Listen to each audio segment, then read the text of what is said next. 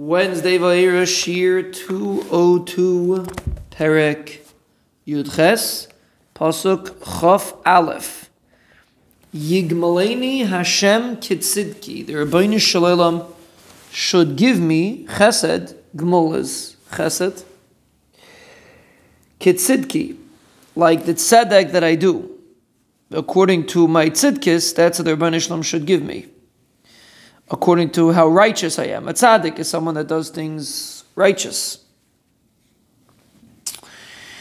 So Yigmolein D'Hashem should give me Kitsidki, like my tzidkis. Kevar Yad Ayashvili, like the cleanliness of my hand, he should return to me. He should give me back reward, so to speak. He should respond accordingly.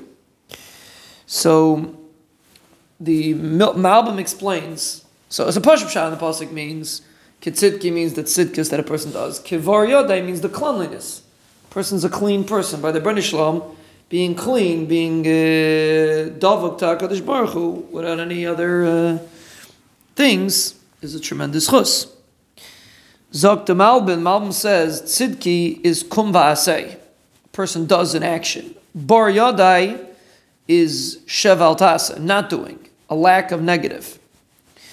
So he's saying Gemul. He says, what does it mean the Bani Shlom should be Gemul to you? Gemul chasadim. What does it mean to be Gemul chasadim?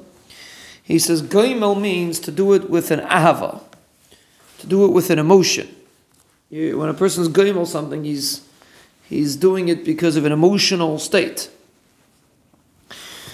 And Yashivli is normal.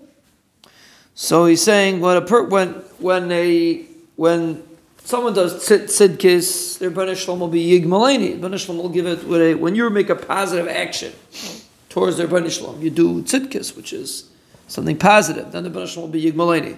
Bani Shlom will give it to you with a simcha, like a gmul. Kevar Yad Ayashvili, like my cleanliness, like the fact that I don't do averis, then their Bani Shlom will respond to me also with bracha, but then it says Yashavli. Over there it doesn't say Yigmaleni, it says Lashon Yashavli, it will return to me. That's the Malbim explains. So you see an interesting thing, that when a person is proactive in avedis Hashem, he does mitzvahs, he does positive actions, the Ribbono Shel Olam responds with a gmul, with a simcha. And when a person holds back from aveira, he also gets a schar, but it's not the same simcha. The main job of a person is the kum va'aseh, not necessarily the shev al ta'aseh. And a Kumbaasei gets a bigger response than a shev al ta'aseh, than holding back from doing an aveira.